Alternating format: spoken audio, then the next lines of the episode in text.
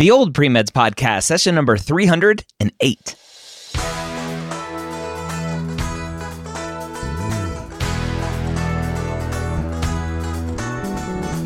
You're a non traditional student entering the medical field on your terms. You may have had some hiccups along the way, but now you're ready to change course and go back and serve others as a physician.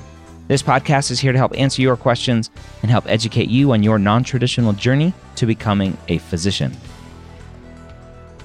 Welcome to the Old Premeds Podcast. My name is Dr. Ryan Gray, your host here every week, answering your non traditional pre med questions. Yes, we call you an old pre med, but you are a non traditional pre med wanting to start medical school in a non traditional journey. Today, we have a question that exemplifies the non traditional pre med students. Before we jump in, though, I want to talk about the MCAT Minute brought to you by Blueprint MCAT as this episode comes out, it's August 2022, which means if you count August, September, October, November, December, January, we're six months away from kind of a normal MCAT timeline for people applying in 2023 to start medical school in 2024. Time flies. Make sure you have a plan. Go get a free account over at blueprintmcat.com and use that free account to use their study planner tool to make sure that you have the best plan possible looking forward in these next few months before your MCAT. Again, blueprintmcat.com for that free study planner tool. So let's jump into our question today. Our student asks I'm a junior in college and I'm a psych major last year, and I wanted to shift gears and commit to pre med, but with COVID, it made getting some of those requirements hard. I'm looking at a post-bac to get my required classes in and found one that seems like a great fit. I have a 3.97 and a 4.0 science GPA. I'm 32 and most of my work experience has been in the service industry, serving, cooking, managing, and volunteering at outreach programs and clinics. I had our first baby during COVID and left the service industry to spend time at home with him. Around 10 months old, we realized he is deaf. He's actually the fifth, gener- fifth, generation in our family and something we're quite proud of. However, this also means I'm driving two hours three times a week to his speech therapy, have a ton of audiology appointments as well, have meetings with a deaf mentor and ASL classes. I have at least one of these five days a week, sometimes two of them in the same day. We are planning on moving to a more populated area with a deaf school, and our son will be able to do almost everything we have now in one place. So it'll be easier. And my husband has a flexible schedule, so he'll be able to take him to school when I'm in school. We weren't going to move until I was accepted to a program, though. I think my grades will be solid, but I'm worried about getting clinical and shadowing experience in as we are very rural and I have a very crazy schedule. There also are not a lot of opportunities within a two hour drive. I'm very proud of my story and caring for our son and wondering if this will mean anything on my application. I know I want to go into psychiatry and serve the deaf community and keep volunteering with outreach programs. So I'm feeling very, uh, I'm feeling prepared in that area, but it might not be enough on an application. So let's talk about this perfect non traditional story a parent, a spouse, someone who has lots of responsibilities outside of the general kind of pre med responsibilities of taking classes, getting clinical experience, doing some research, all of these fun things like shadowing, blah, blah, blah. But just like our last episode, episode 307, the goal of getting clinical experience, the goal of shadowing is to prove to yourself that this is what you want. And then you take that knowledge and you write in your essays why it is you want to go into medical school. So it's very hard for you as a non traditional student who has worked in the service industry, who was a psych major, who now has a, a child who is deaf. It's hard for an admissions committee to understand why it is all of a sudden you want to be a doctor.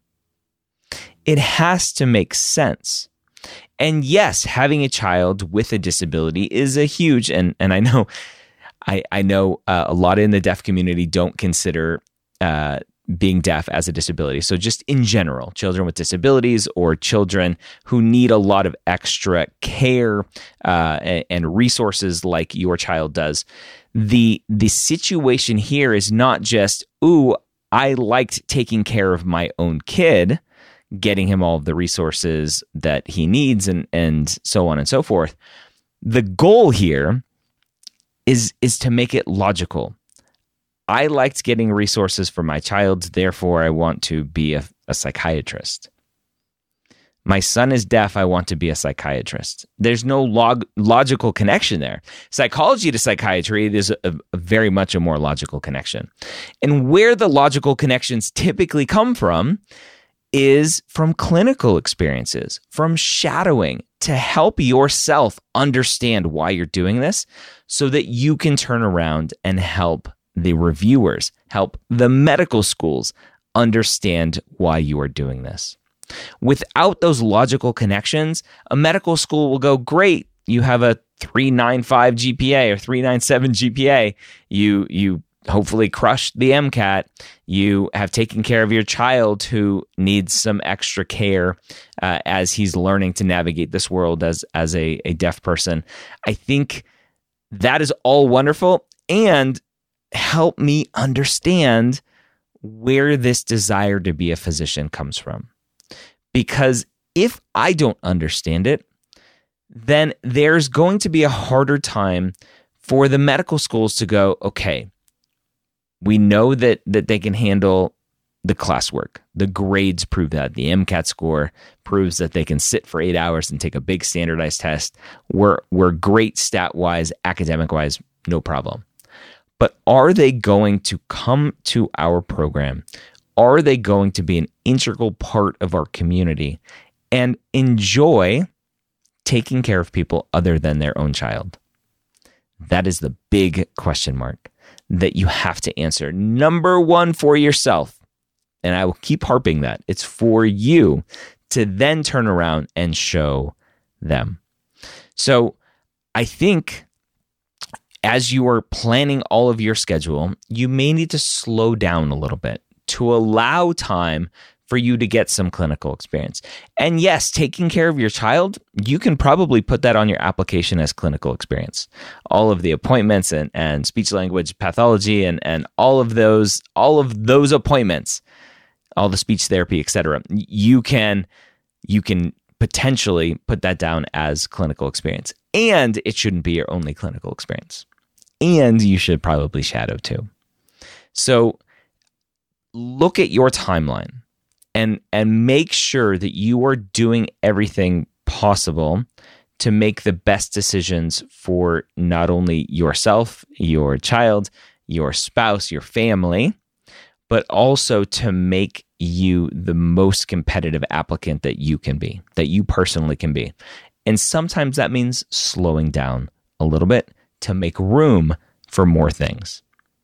So I'll leave it at that. Hopefully that was helpful. I hope uh, you learn ASL smoothingly well and and can communicate well with your child. I love ASL. It's one of those skills that I wish I had, um, and, and one that I potentially can still go get. Um, so never, never say never. Um, enjoy your journey, and hopefully, hopefully, hopefully, you can communicate to the admissions committees why you're doing this outside of I was a psych major. Now I want to be a psychiatrist. Hopefully, this was helpful. Again, if you have questions for the old Premeds podcast, go to premedhangout.com. We are pulling questions from there. Our old Premeds form, our non traditional form from previous, is still there, but it is read only. You cannot ask questions there anymore since it was harder to navigate all these different places. We had students asking questions. So go to premedhangout.com. That is our Facebook group and ask your question there with the hashtag OPM question. Again, that's OPM for old pre-meds question. Use that hashtag on your post, and hopefully we'll get to it here on the podcast. Don't forget to go check out blueprintmcat.com for all of their amazing free resources, including that study planner tool.